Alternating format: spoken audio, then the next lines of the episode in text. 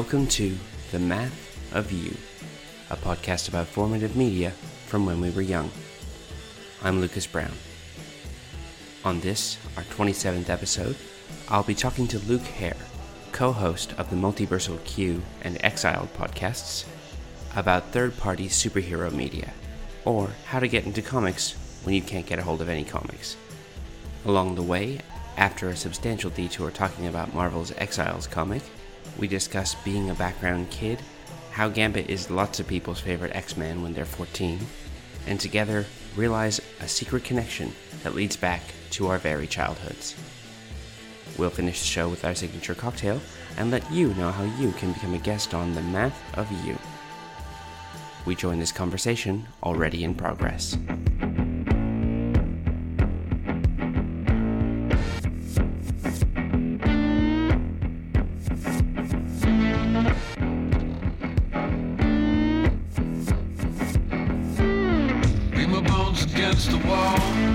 Staring down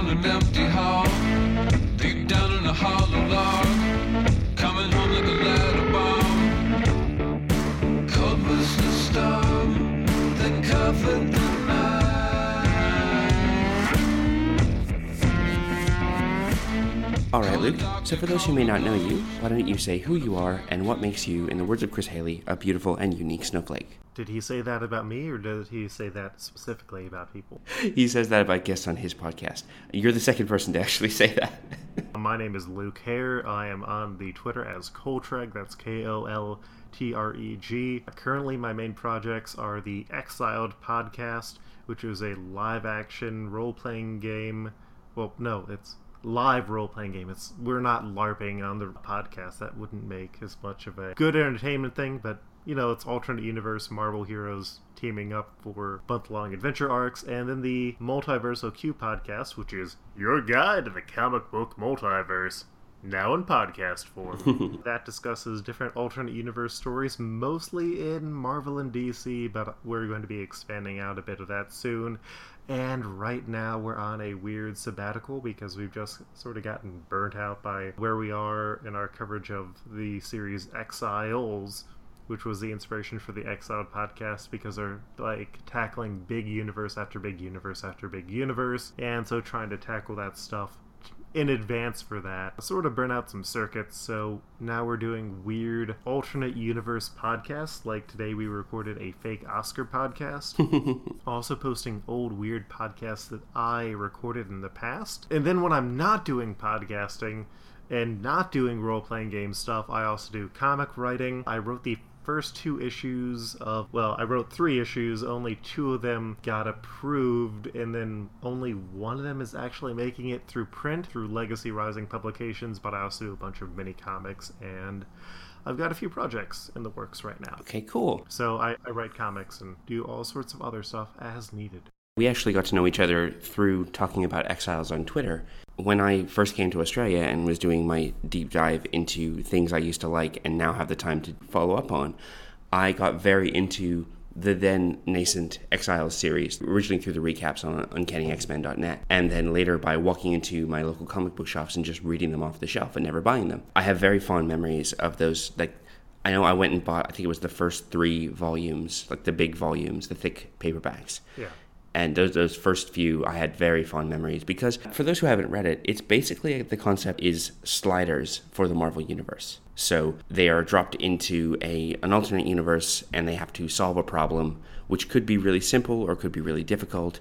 You know, hijinks ensue. People if someone dies, they're replaced by a new alternate version of themselves. And then the premise kind of fell apart. They're like, oh, they found the people behind their missions and they were a bunch of literal clock roaches. And so then a bad guy took over, and then Chris Claremont started writing it for a bit, and yeah, I don't. ah well and then there was the g- really good jeff parker run which is my favorite run See, I have to go back and read that because yeah, I, I burnt out round about the time they brought Psylocke onto the team. Like that was that was where I met, where I dropped off. Yeah, and it's like actual 616 Betsy Braddock, right? Yep. Yeah. Because she she had just died and then come back. Oh, she well she she died a while back in Extreme X Men, which take a moment to appreciate that. And then she came back and then was immediately put on the Exiles. Yeah, that Claremont run. Like, I was so biased against Claremont for a long time until I started actually reading, like, his early X Men and was like, oh, this is why people love him. It's because he's writing characters and he's telling actual stories and he's not messing with my sweet, sweet babies. and it was funny because when I was reading Exiles, I was also re- you know occasionally reading Extreme X Men, and I remember finding the, that run just weird and difficult to penetrate. And it was doing a lot of stuff like it would. I remember this very, specifically. There was one where it had a a villain named Elias Bogan, who is a mysterious figure, which is equally funny for the fact that in Australia, bogan means like like a hick. Mm-hmm. Or like trailer trash or something. Like it's a way of saying a low class person. And the idea of that first arc being set in Australia and then one of the villains being named Bogan is just like it's weird. And there would be things like at a party, he would introduce three evil mutants that, for the sake of an action scene, were there, and their powers were only there to be used in a funny way. Like there was one named Stringfellow, where he would touch them and it would turn the person into like the consistency of Reed Richards, but with no control. So it would make you drop, and suddenly you'd be all squiggly on the floor. And the way that character was introduced did that thing and then disappeared and was never seen again. I'm like, that's that's awful. That's dumb. Why are you doing this? And then I went back and actually read, you know, some early Claremont, and I went, oh, that's the kind of shit they were doing all the time.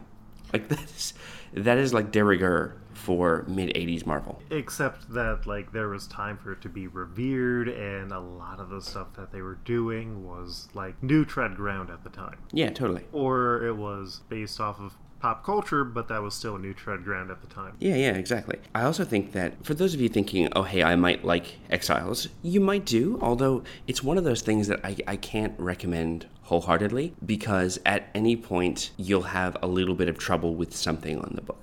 Like, even that first run, like, I like it, I like the concept, but I've gone back and that art is not great. And they were clearly working on a very fast deadline because there's lots of mistakes. Mm-hmm. Like Mimic's wings will be there in one panel. He'll turn to talk to someone and they'll be gone, and he'll turn back and they'll be back. And also, Mimic is in the series in the first place. Oh, don't, Mr. Herr, don't make us get into a fight about Mimic. Oh no, I, I, I think of Mimic as uh, honestly was one of my favorite characters when I was reading it uh, issue to issue. And looking back, I could probably write a really long think piece about how he's the tragic figure of the first three volumes of Exiles, due to coming from a background of privilege and then putting into this scenario where none of that means anything, and watching him change and, and evolve.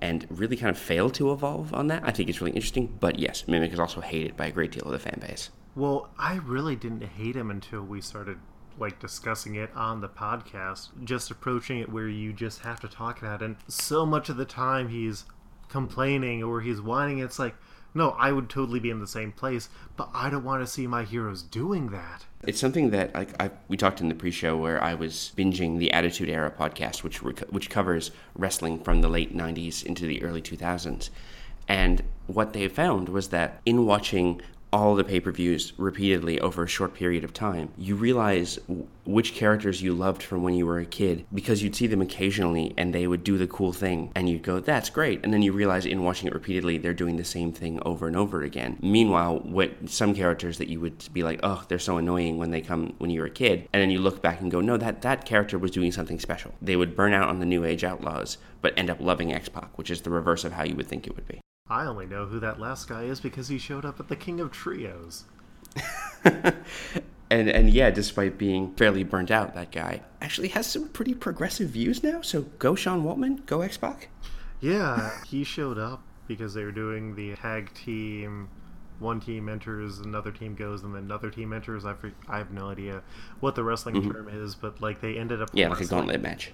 Yeah, they ended up wrestling the Chikara team that was based on X Pac and his partner, like the really tall guy, and so it was like, oh, these parodies of those characters got to wrestle the people who inspired them.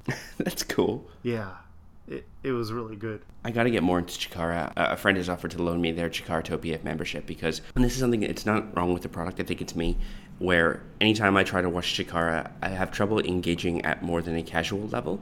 I don't know why. It could be just the nature of it. It lends itself to, oh, hey, you know, I'm watching it while I'm cleaning the living room, or I've got it on in the background while I'm doing the dishes kind of thing.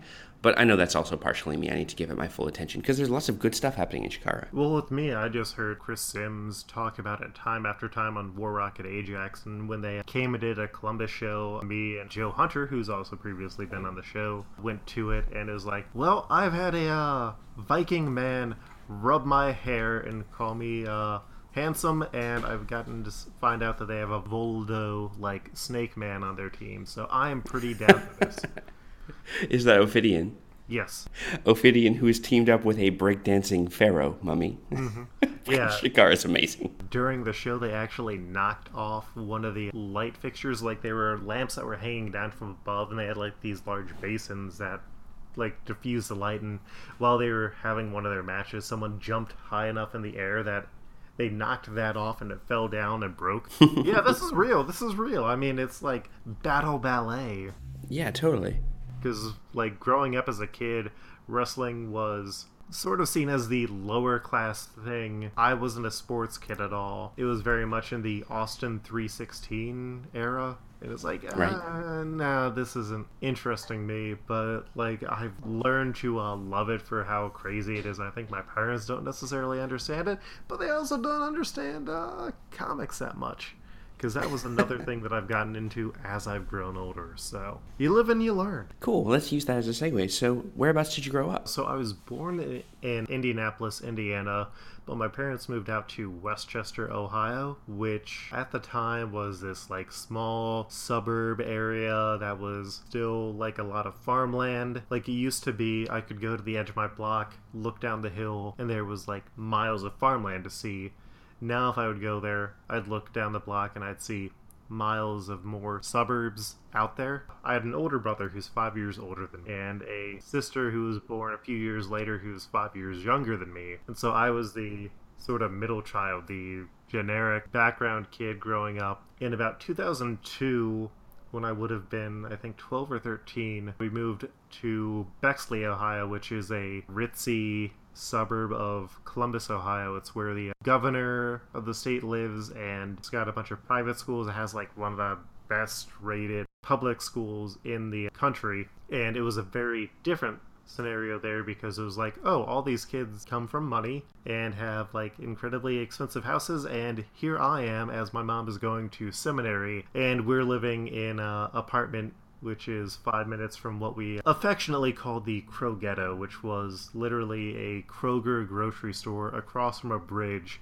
Like, crossing that bridge was the point where my parents would not feel safe about me going there by myself unless I knew that, oh, I need to pick up milk or I need to pick up butter. Bexley grew a lot on me. That was the like the one place where I made friends who I'll still like regularly hang out, and that was part of the reason why I've moved back here since. And then my sophomore year of uh, high school, I ended up, my mom graduated seminary and got a church out in Arcanum, Ohio, which is in Darke County, Dark being spelled with an E, so it sounds like the most magical place. Yeah, just the most secretly metal place. Yes, except that it's more of just casually racist. Ooh. Yeah, like farm country, which was always weird because we lived in like this really nice house that's like over 100 years old, and we'd look out and there was a tennis court that was part of the public park. There was a baseball field, and then there was like corn as far as the eye could see, or soybeans depending on the year. I'm sorry, I'm gonna have to say it. Was the corn in fact as high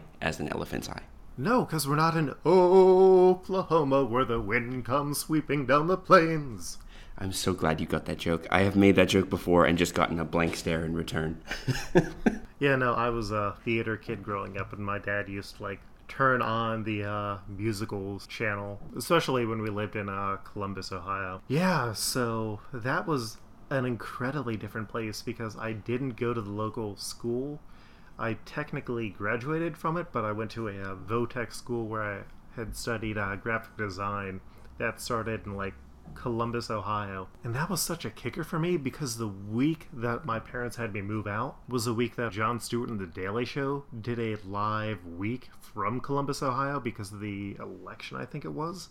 It was like, I was gonna say, it's like what what a strange decision. It's like, yeah, we're coming to you straight from Columbus, Ohio. yeah, and it was like, this, this is the week that you choose to move me.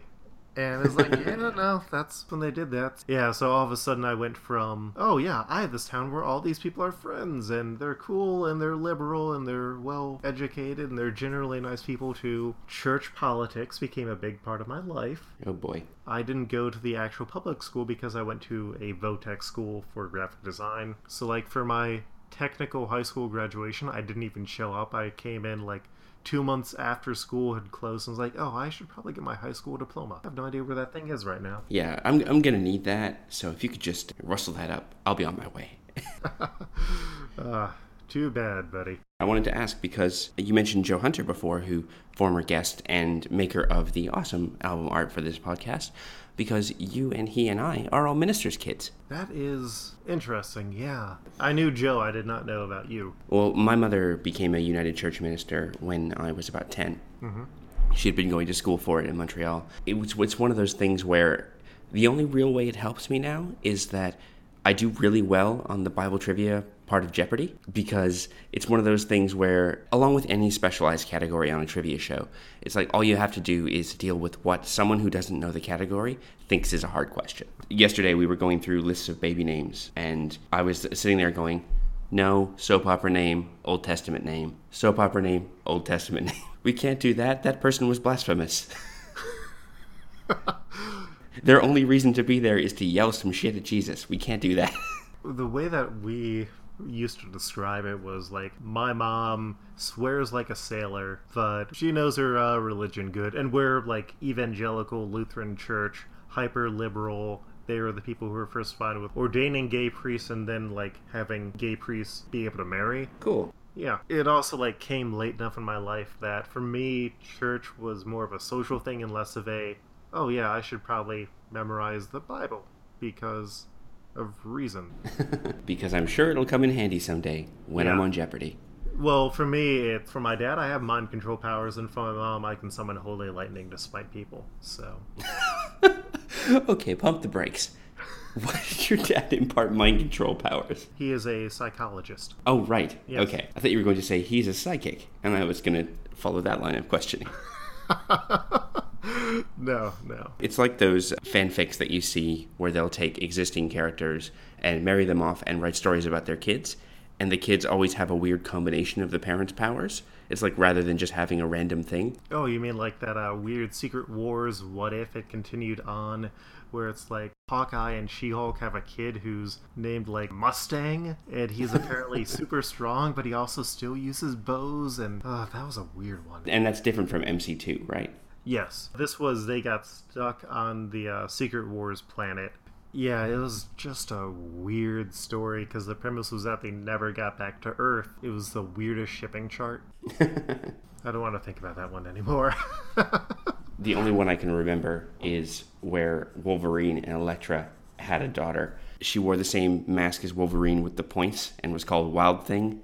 And I'm like, okay, guys, just just go back to the well. Just once, please. I'm gonna send this back, come up with a better idea. you could name her Complex. So considering these changes of location and, you know, going to the graphic design school and stuff like that, what sort of kid were you? I was always like sort of the background kid growing up because it was like my brother was generally the more social of the kids. Like he was not necessarily the social butterfly, but he always had like a larger group of friends than I did. And so like when all the guys would get together and play like basketball or whatever, I'd sort of be off to the side. I was not necessarily an indoor kid, but it was like a, I was a lonely kid. That's a good way of putting it. Aw. It happens. I mean, life, so it goes. Those early years was a lot of, oh, can I go inside and play video games? No, you need to stay outside. Can I go inside now? Just stay outside for an hour. And then after like 20 minutes of badgering, if it had been an hour yet, I'd get to go inside and play video games. I can recall catching some of that for being inside reading and being told, no, you have to go outside. So I would take my book and go and read outside, which apparently was not, not the same as going out and playing outside. No, they want you to like run around and socialize and stuff. It's like, uh, I didn't choose to live next to these kids. I mean, there was definitely good times, like uh, water balloon fights, and once or twice when I didn't have a traumatic experience in the uh, woods near the house. Like there was this, I have no idea how large it was, but there were like these woods near the house. And like all the guys would, at least my brother and like the other guy his age, and like I'd tag along, and then other younger kids would. It's like, oh yeah, let's see how far we can go, and it's like, oh well, we've come back with poison ivy, or we've come back covered in mud, no. or we've come back with uh, ripped pants. I'm just picturing like the first half of Stephen King's It without the monster. I have not seen it. Well, basically, it's the same kind of thing where it's the, oh, we're just going to go out and play and wander far too deep into the woods and do things like try and build a dam in a creek and come back like sopping wet and soaked in mud. Oh yeah, Yeah, that kind of stuff. and then we find a corpse, and Wil Wheaton is there. That's it, right? Do you kids want to see a dead body? The guy climbs out of the sewer pipe because he's just escaped from prison, where the guy can touch people and uh, bring dead things back to life, right? I'm sure all of that was in the same story. In no way are we saying that Stephen King cannibalizes his same ideas into multiple stories. We would never say such a thing, Mr. King, if you wanted to sponsor this podcast. It's all part of the same universe. Didn't you read the Dark Tower series? Oh, I actually really struggled with that first Dark Tower book. I was just like, I got to the end of it. Like, I think I got it, like, someone gave it to me, like, an EPUB version when I first got my Kindle. And I read it and I got to the end and I'm like, I didn't understand any of that. Yeah. So I'm not going to continue. I got the first one. I was like, oh, okay, well, I finished it. And then, like, the second and third book, it gets a lot better. I read those, and my dad quickly regretted getting me into Stephen King because I just like, was reading as much as I can. He's like, You don't think that's a little dark? And it's like, No! And then I read like the seventh Stephen King book while I was doing prop mastering during show week for our high school presentation of Les Mis, the musical version. Okay. I was really good at delegating work. It was like I was master of the house. Oh, really? Yeah. It, yeah, I'm, I'm going to give you that one, but you're on notice, pal. With the Dark Tower, it's almost like I prefer reading about people talking about how much they love it or like why it's good and complicated and stuff and all the different references throughout the other books more than I think I would have imagined like re- enjoy reading it myself. Ah, You know, I like I like that higher level view. It's kind of like what it used to be before I actually started watching the show. When people would talk about Doctor Who, about the Russell T Davies Doctor Who, and sort of the big, complicated, overarching plots, I would read like a, a Tumblr summation of that, and then look back and go, "Wow, that sounds really cool," and watch it and still enjoy it, but maybe not quite as much as just going, "Oh, wow, this is a really clever thing that someone is doing from an overarching view." well, like sort of circling back to Exiles.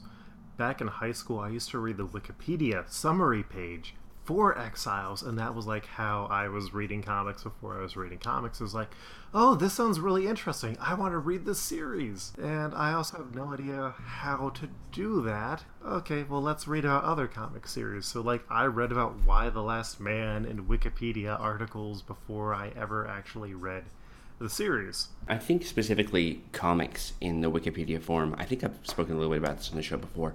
For some reason, when you're reducing specifically comics, like long story arcs, into a Wikipedia list of just things that happened, I think it's potentially damaging because I don't think I've ever, like on a series where I've stopped reading it, gone to a Wikipedia page, read the next few volumes of what happened, and not went, oh, that's dumb. That makes no sense. And I'm like, of course it makes no sense. You're looking at, you know, bullet points of plot. You're not seeing any of the build up. You're not seeing any of the, the payoff. It's just, hey, this thing happened. This person died. This person got this power. This person moved on. And it's like, huh, you know, at that point, you're not really experiencing the story. But no, like you, I was a an episode recap or an issue recap reader because, like, like I said at the beginning, I couldn't afford the comics. So I would read it that way. And I think Exiles specifically is something where, especially those early few arcs, it rewards you for your knowledge of the characters. Yeah. Like it knows that it is preaching to a choir, it's preaching to the converted. If it visits the Dark Phoenix saga where they have to fight the Shi'ar Imperial Guard, your knowledge of that event will influence how much you enjoy that part of the series because it's taking your expectations and subverting them in that way, Well, yeah. but also playing with that subversion. That's actually what I did with the uh, second volume of Exiled, because I was like, you know what series never gets enough attention? The Jack Kirby Eternal series. And so, like, the second volume of Exiled is, like, adapting really weird origin of the uh, Cosmic Hulk, who, the first time I read that series, I had no idea that he became, like, so big after. is just like, oh, some guys made a Hulk robot as their college mascot, and cosmic energy brought it to life, and the exiles had to stop him, but he ended up getting away in the end. It's like, oh, that that's like awesome in and of itself. Then you find out that it's like, oh no, Galactus made it or something, and then like the intelligentsia edited it, and then the college students just claimed that they made the robot, and it's like, no, no. that second volume is literally a world where the Eternals are the only like superheroes, but the Marvel characters like the Hulk and the Thing exist as cultural figures, and like Jubilee and other members of the team, which I didn't get to ever do like a description of that whole pitch. There is that thing, exiled listeners. And I mean, I love comics. I love them to death, but I can also accept that occasionally comics are dumb. oh my yeah. god.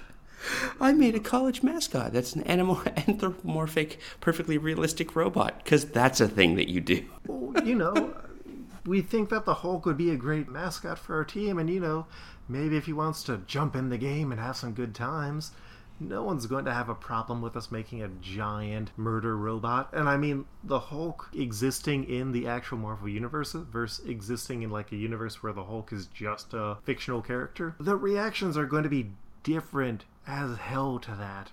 Because, like, oh yeah, we think the Hulk is awesome. Did you see him in the Avengers? Yeah, we definitely want to make a Hulk robot versus, oh, did you see the Hulk literally rip through our downtown and destroy hundreds of buildings and do millions of dollars of damage? Let's make a robot of him. Because we love that guy. Yeah, it's just it, it's one of those things, really. Although that said, North Carolina did name their hockey team the Hurricanes, so it's like, hey, this this thing that you know destroys our towns and causes untold destruction. Let's name a hockey team after it. That I get a bit more, though, because it's not like an actual person. A person of mass destruction. Yeah, or like a intelligent force. Your town could have a problem with like bears, but they they might name it the bears just because they're a strong animal. Like I had a similar problem with the uh, Nolan Batman movies, or specifically in this case the third one, which was filming in Pittsburgh where I was there. So that whole like get rid of the bomb sequence is horribly disorienting to me because they're literally moving back and forth on the same street. And just changing direction without like going anywhere. Their football team in the movie is called the Gotham Rogues. And for a town like filled with crime, that's a horrible thing to call it. There's a reason why they call it the Gotham Knights in the comics. Yeah, you're right. It's like naming it the Rogues. It's not really. You know, it's like how there's the New York Mafia. That's my favorite football team. the Chicago Mobsters. Mm-hmm. I think there was that was a basketball joke. Was the New, the New Jersey Mobsters, and, it, and they were all just these like you know angry mafia stereotypes. Yeah, but like that whole thing was it's all the horrible stereotypes of the different cities. Like the like the Milwaukee Beers. I think the San Francisco had some sort of homophobic joke in it. Oh yes, although at least it was a multi-layered homophobic joke and that it was it was the San Francisco Ferries and it was F E R R I E S and you saw the logo and it was, you know, a ferry that takes you across a strait or a river or something. And then came the cheerleaders and it all fell to pieces. Yeah. Ah, Yeah. Uh, the disorientation when watching a, a film when, where it's been shot in a city that you are familiar with. I mean, I know a lot of New Yorkers will get that, where, you know, it's the, the big applesauce thing where they smush all parts of New York together so you can, you know, be coming out of the Flatiron building where the Daily Bugle is. And then suddenly you're at Penn Station, which is, you know, this many blocks up and over. But what I get it is when I watch The Matrix, because the, a lot of The Matrix was shot in Sydney, especially in the downtown of Sydney, which I'm very familiar with. The, the whole scene where it's the woman in the red dress, the agent simulator, Morpheus walks past a particular fountain, which is in Martin Place, which is a big sort of pedestrian mall area where there's lots of banks and TV stations and stuff. So lots of people in suits. So the idea of them walking through a whole bunch of people in suits going by, that happens on a daily basis in Martin Place. Mm-hmm. However, it's like Martin Place, if you think of it like a vertical rectangle, they are walking along the short side to when they walk past that fountain but they walk on for ages. I'm like, that's it's only like a block wide, guys. Uh, and then at one point, when it cuts back to Neo, Neo has a particular big clock behind him that is like a circle off the side of a building. And I'm like, wait, that clock's on George Street. That clock is three blocks down and one block up. So you are like standing in front of the bit that would take you into that part of Martin Place. But the fountain's at the top of Martin Place. And it starts to fall apart when you look at it a little too too strongly. In that path lies madness. Yeah, there was a uh, time in college where we were watching Land of the Dead, which was later Romero's zombie movie. Oh, that's the one with John Leguizamo in it, isn't it? Yeah, yeah. And there's a scene where they're like looking at where they can shoot the missiles to uh, attack the like rich people city, and it's like, oh, hey, that's where our college is. That's where our dorm is. We're going to be killed by uh, John Leguizamo. Whenever they would have something in Lost where they it would be before they got on the plane, because the plane was going from Sydney to LA when it went down, and so first off, they would hire people from New Zealand to be people from Australia, which caused all kinds of anger. But then also they would show, okay, Sawyer's going to visit his contact in this like the equivalent of a food truck, but not on wheels. So this like you know takeaway kind of shack place. Mm-hmm. But that shack has a view of the opera house.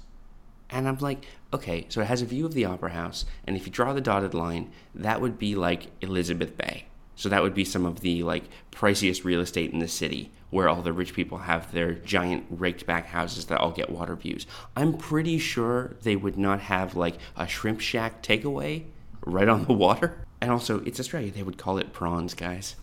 True story. Ah, but, but we've gone far afield. So, initially, when you said you wanted to be on the show, you wanted to talk about how you would take in information about comics properties, but from their adaptations and third party media. So, did you want to speak a little bit to that? Yeah, so like in those early days, like playing video games in the basement, sometimes with my brother, sometimes not. We had like this X Men game for the uh, Sega Genesis, where it was like the options of characters were like Cyclops, Wolverine, Nightcrawler, and Gambit. And because of that, I had a really correct opinion and a really, really, really bad opinion on uh, X Men characters, where I was correct in that Nightcrawler is an amazing character. I was incorrect in thinking that Gambit was also one of the coolest characters and the best characters ever. Because like, oh yeah, Nightcrawler, he can like stand on his hands and then kick people. That's an awesome move. Gambit can make things explode and throw cars, and he has a bow staff. It's like, no, no, Gambit is Gambit may be able to do that. That does not make him a good person. Or a good character. I, I think all of us had that. Like, I had that thanks to the X Men animated series, mm-hmm. where at the time, Gambit gets to turn up, say funny things in a cool accent, charm the lady, blow things up, and then bail. That does not a good character make. Gambit's everybody's favorite when they're like 14. I found like my personal Lego figure. Like it was the guy who I always loved to play with, and it's like, yeah, this guy has uh, a cyber headband on his head just because Gambit did, and he's wearing a brown leather jacket because that's the closest thing we had at the time to a Gambit jacket. It's like, yeah, this is very much what I used to think was cool. I never owned any of those uh, X Men Genesis games, but I can remember renting them, and they were punishingly difficult. Yeah, like even playing on the simple version, I I don't think I ever actually got past the Juggernaut in that game. And like in the few times that I did, I never got that far. Like I am horrible at platformers. I mean, it, it wasn't the worst that I ever got stuck on a game. That was Link's Awakening, where I had about three or four years from when I initially got that game to when I got past the second level because it required you to uh, kill three enemies in a certain order. There was no clues that you needed to do that. There was no GameFAQs at the time Ah, yes. Three or four years when I would get on, I would literally just go in and try and bomb every wall, dig every hole that I can. So when I finally like found out, oh, you need to kill them in a certain order, almost half of the hearts that I could get because I dug up everywhere I could. I'd somehow glitch the game in a few areas to get past some chasms that I wasn't supposed to. I was also branded thief because I stole the bone arrow set because everyone did. But I like had 999 completion in that game. You wanted that 100. Well, no, I, I think you couldn't actually get 1000 completion in it. Like that was the max cuz like you'd go to the boss and that would be the final completion point. As, as you were talking about the Genesis game, I was thinking back. I can remember learning the plot of The Death of Superman and The Reign of the Supermen from an EGM review of the Super Nintendo Death of Superman game. Wow. because video games journalism, right? They went through and they would write up essentially as like a walkthrough kind of tips guide on the game. They would write up, this is who Superboy is, this is how he was created, this is who Steel is. And as you're playing, it'll tell you, oh, this is how Coast City was destroyed. This is how all this stuff happened. And for the longest time, that was my most comprehensive guide to that series. To the point where I went and read it, and I'm like, you know, I'm not sure I prefer this to the EGM write up of the Super Nintendo game. Yeah. Whoa. Like I remember at the moment that I found out that Superman had died because it was an issue of Boys Life magazine where they interviewed the uh, artist of it, and it was like, oh, okay, I guess Superman's dead. And then I'd just like turn on the TV and it's like, oh, Superman the animated series, awesome. so yeah, it was a few years after that whole event had happened that they were interviewing, and it was like, oh, okay, no, I, I guess he's back because I had no idea where to get comics at the time, and like I didn't even touch comics and well beyond like the newspaper stuff until high school stuff. My dad had a bunch of collections of Dilbert, but also like Far Side. My brother got Calvin and Hobbes, but like I never saw comic book comic books. My understanding of Fantastic Four came from I think having that weird phenomenon where you as a child catch the same episode of an animated series like three or four times and only that episode. Which one was it? I don't fully remember, though I have had similar situations with Sex and the City. That's a big jump. Yeah, yeah. Well, it was the edited version Ah. where they cut out all of the sex that's apparently in. I've not seen the non. the show also known as The City. Well, I have not seen the. Uh, Because they cut out all the sex. I'm sorry, that was really dumb. no problem. yeah. It's always the one where one of them gets really offended because the Chinese restaurant knows what they're going to order. All right. Then there's the other one where there's a gang of cross dressers who loudly yell outside their apartment, Okay. and they get angry about that. My knowledge of Fantastic Four and Hulk mostly came from a coloring slash activity book that I had. And like the Fantastic Four story, do you want to guess what uh, villain showed up in that? I'm gonna say Galactus. No, it was a witch. What? It was a witch who was jealous of Sue Storm, so she turned Johnny Storm into a lightning bug, Reed Richards into a frog, and Ben Grimm into a turtle. what? Yeah. That's insane. How do you. What? Second half of the book focused on the Hulk, and do you want to guess who the Hulk's villain was? I, I would, would have said Abomination or Thunderbolt Ross or somebody, but now you've completely skewed my expectations. So I'm gonna say a wizard? No, it was uh, Maestro. But what? What? yeah, it was Maestro or someone like the Maestro who was like, "Oh, you think you're strong, Hulk? I'm stronger. I'm going to put you in these bonds." Oh, no, I guess you were stronger than I thought. You have escaped, Hulk. You have defeated me. The end. And he had a spaceship. It may have not been the Maestro, but it was Maestro-esque, and so now my like uh, memory retcons are like, "Oh yeah, no, that guy was probably the uh, Maestro." What a strange choice. It's just like, here's this. Either. This is a completely made up thing, and the only thing I can compare it to is when I was a kid, I was a huge Transformers fan, and as such, you know, relatives knew, oh, if it's something has Transformers on it, Lucas will probably like it. So I would get stuff like these weird, like, storybooks that would have a cassette tape that went along with it, and you'd play the cassette tape and it would narrate what was happening in the storybook. And there was one where all the voices weren't wrong. They weren't the voices from the cartoon, and clearly this person had never seen the cartoon. And so it was like, oh, the story's about this giant bulldozer thing that could like rip through the ice shelf, and inexplicably the Autobot base was under the ice in the Arctic. No one was in character, and it was just like, like why this choice? Like you have a conflict already set up. You have Decepticons and you have Autobots, and they fight. But it was always like, oh, here is this machine that is actually the, the antagonist. This non sentient machine that is a bulldozer with teeth. That's what we want to know.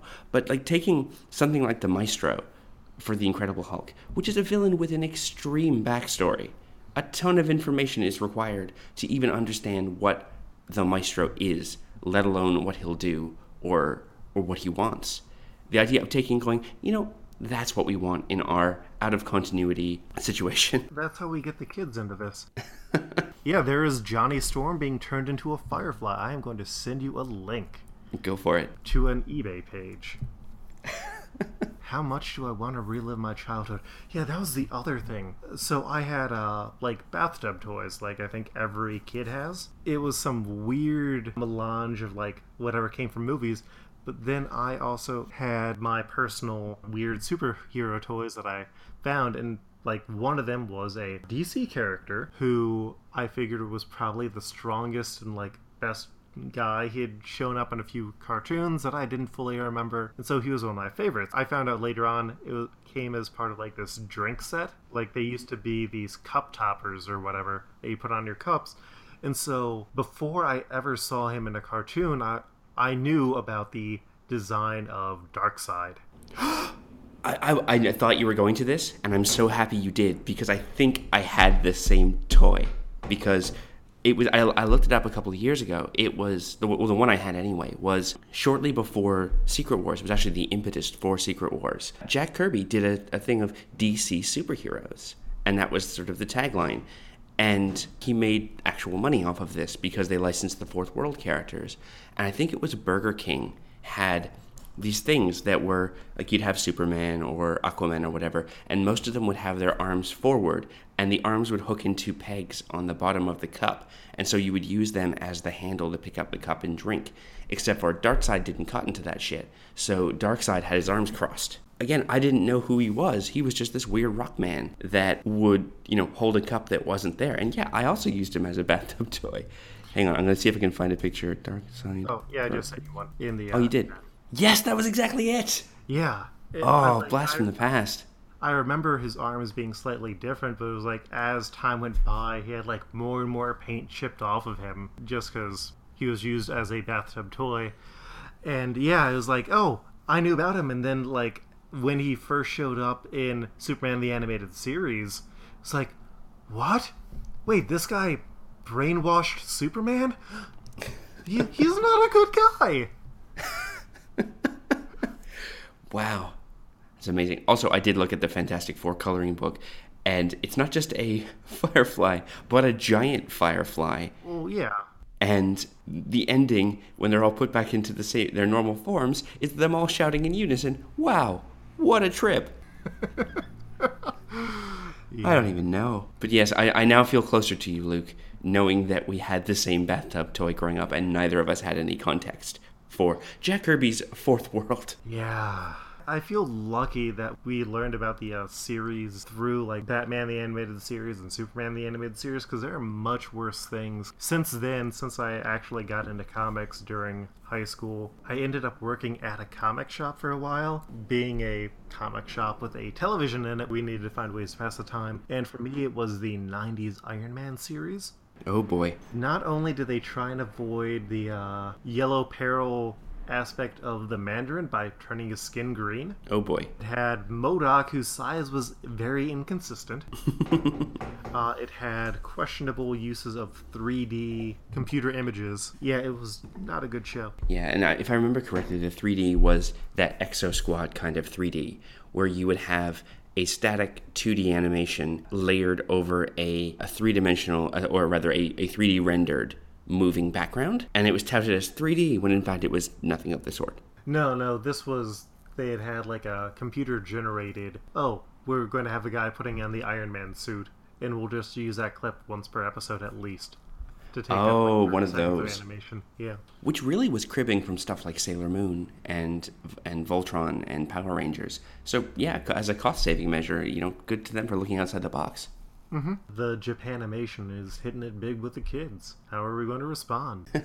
Let's CGI Iron Man putting on his suit yeah, I I wish I could find that Hulk coloring book now. with the maestro. Yeah, what they've done at the moment is they've done what I used to do by accident. They're now doing on purpose.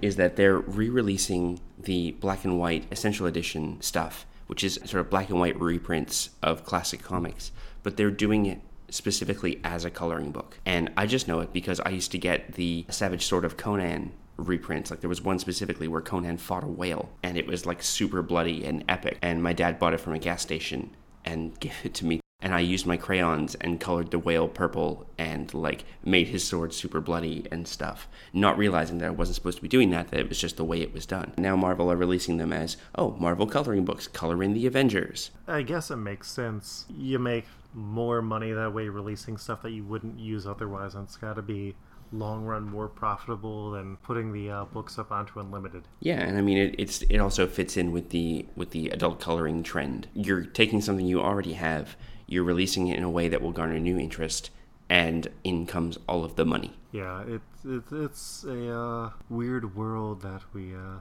live in. I, I found a coloring book that it might have been, and it's weirdly The Wisdom of the Watcher. what?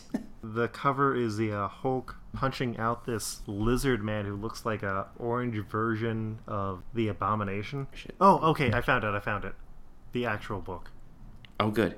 So it doesn't look like it's the Maestro. It's just like a version of the Hulk in Conan gear.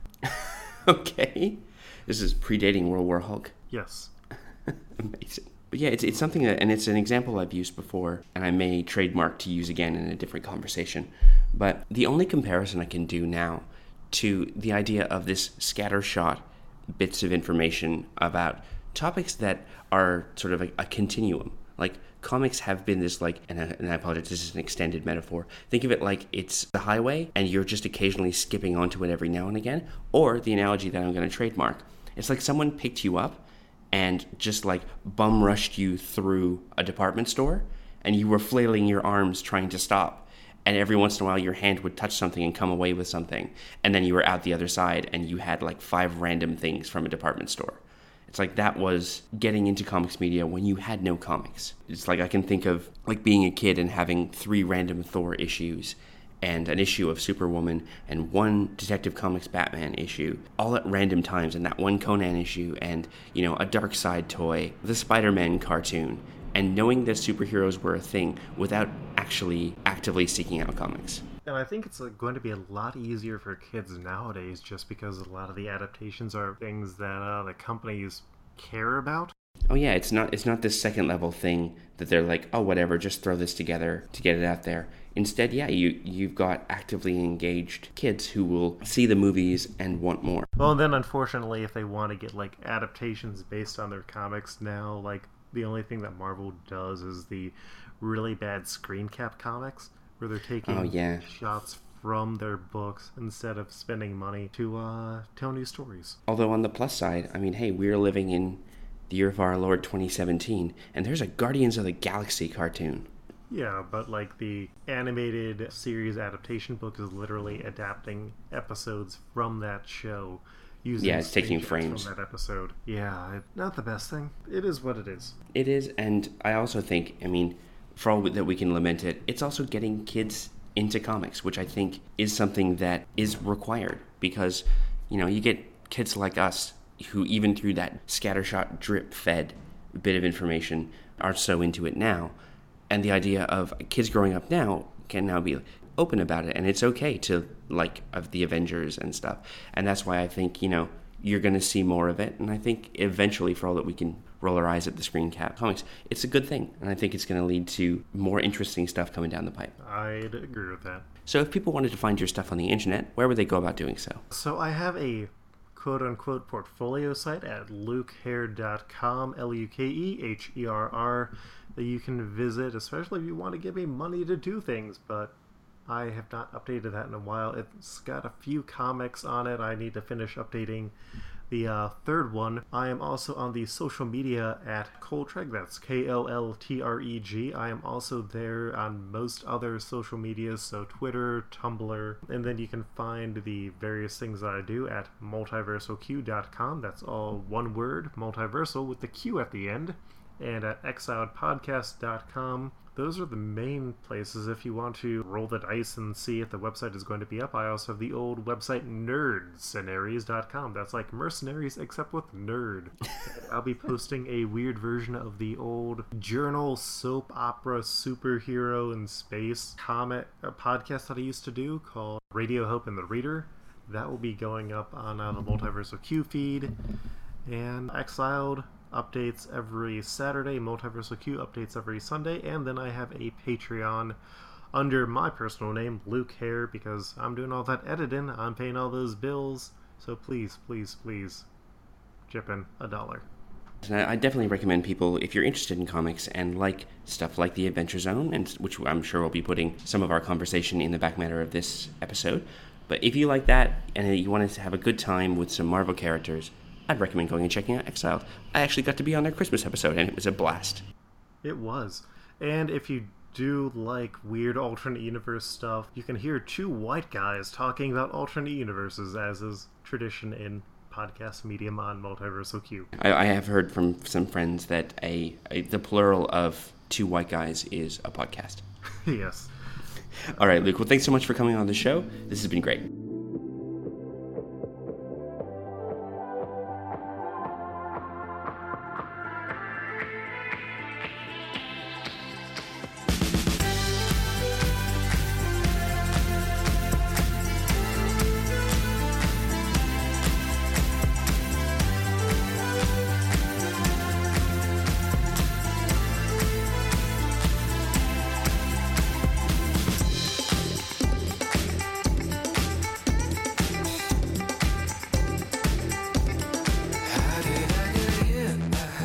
Very much to Luke Herr for his time. For signature cocktail, Luke gave me all kinds of suggestions involving cream soda, Dr. Pepper, coconut rum, and butterscotch schnapps. But the main gist is that he wanted something sweet. Putting on my thinking cap, I came up with this combination beverage. It's one part of the Hawaiian shirt wearing Don the Beachcomber Trader Woody, and another part of the pink t shirt under gray suit 80s ass Miami Vice watching Alabama Slammer. And because I couldn't help myself, it's called the Mimic. In a shaker full of ice, combine one ounce of dark rum, three quarters of an ounce of amaretto, three quarters of an ounce of sloe gin, three ounces of orange juice, and half an ounce of lime juice. Shake vigorously and strain into a glass. Garnish with a slice of lime. Has the power to mimic the flavors and strength of at least five surrounding spirits. Just watch out for repetition. Enjoy! Jump to the beat of the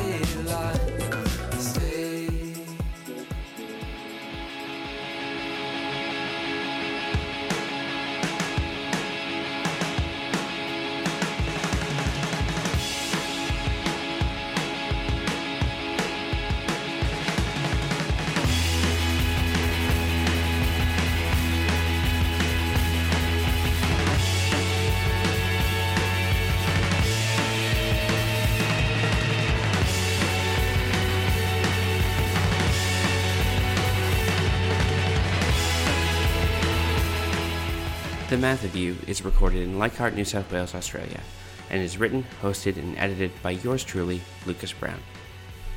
New episodes are released every Wednesday, and if you'd like to be a guest on The Math of You, just send an email to themathofyou at gmail.com and tell us what you'd like to talk about. You can follow the show on Twitter at The Math of You, and you can follow my wacky adventures at Lokified, L O K I F I E D, on Twitter and Instagram, and Lokified82 on Snapchat.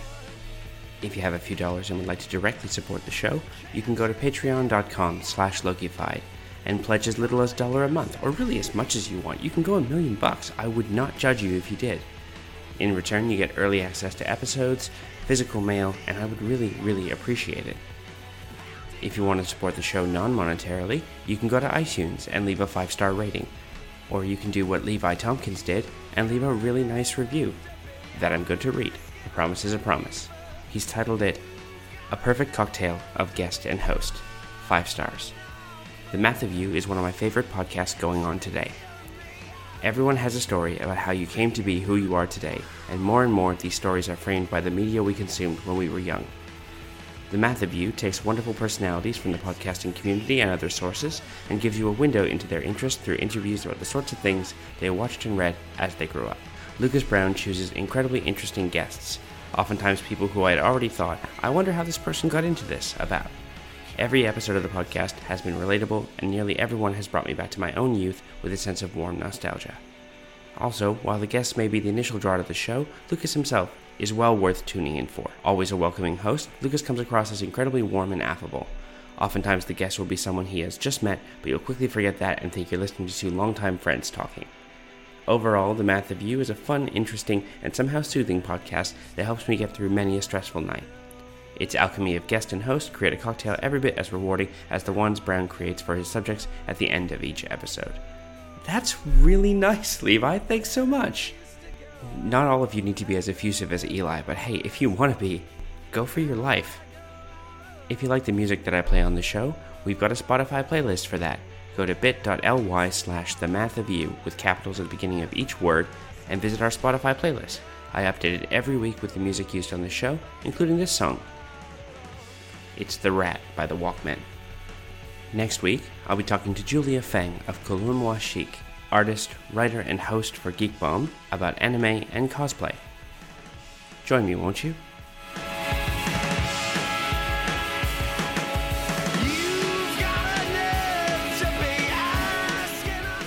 Speak, speaking of, like you mentioned the McElroys before and, and Exiled, I've finally taken the step. I am now in the Adventure Zone. Nice. Yeah, it took me a while to get past the first episode, but like after that, it really picks up. My favorite part is probably the uh, Petals to the Metal arc. Ooh, I don't think I'm there yet. No, no, it, it's pretty far in, but like I got done. So this week when they posted their new episode, it was the first one that I listened to just after it came out. That's such a good feeling, though. I mean, I did that with I did it with Jay and Miles. I did it with the Attitude Era podcast, which is a wrestling podcast where it's like I literally went back to because I had Kevin Mann on the show, who's one of the hosts of that, and I listened to his podcast How to Wrestling, but I had never listened to his other one, mm-hmm. and I kind of felt bad about that. Like, you know, I've got this person on, and he's spruiking these two projects of his, and I'm like, I haven't ever listened to that second one. So I went back and I listened to the most recent ones and really liked them. And I'm like, you know what? I'm going to set myself a task. I'm going to go back and listen to like, you know, three years worth of podcasts in a month. Wow. and they were very good at responding to my various, hi, I'm down to single digits now. I've started stealing your phrases without realizing it. Nice. You incorporate stuff, specifically with theirs. Two of them are English and, and Kevin's Irish. And they'll use expressions I've never heard, like refer to someone as getting a clattering, like clattering as a noun, as something you receive. And all the various impressions they do is just like have leaked into my head. So when someone's being shitty, I always think of Kevin's Triple H impression. So you basically just talk like this. Hey man, I reckon I should win this time. And so that's like when I see someone being a jerk on the internet, they instantly have that voice in my head. Nice. Yeah. But no, with the the Adventure Zone, I try to do the thing that I will do with most real play podcasts, where I go to the beginning of the most recent arc and try and listen there. Oh, no. And that was not a good idea. No, no, like there was a point where I normally listen on my computer or my iPod, but like I have an Apple TV, so I was trying to stream through and it wouldn't download the right episode. So I like skipped five episodes ahead and it's like, wait, what? What? What? what is happening? This is weird. yeah, it, it moves much faster than, uh, sort of faster than Exile does, but they're very different formats of podcast. Mm.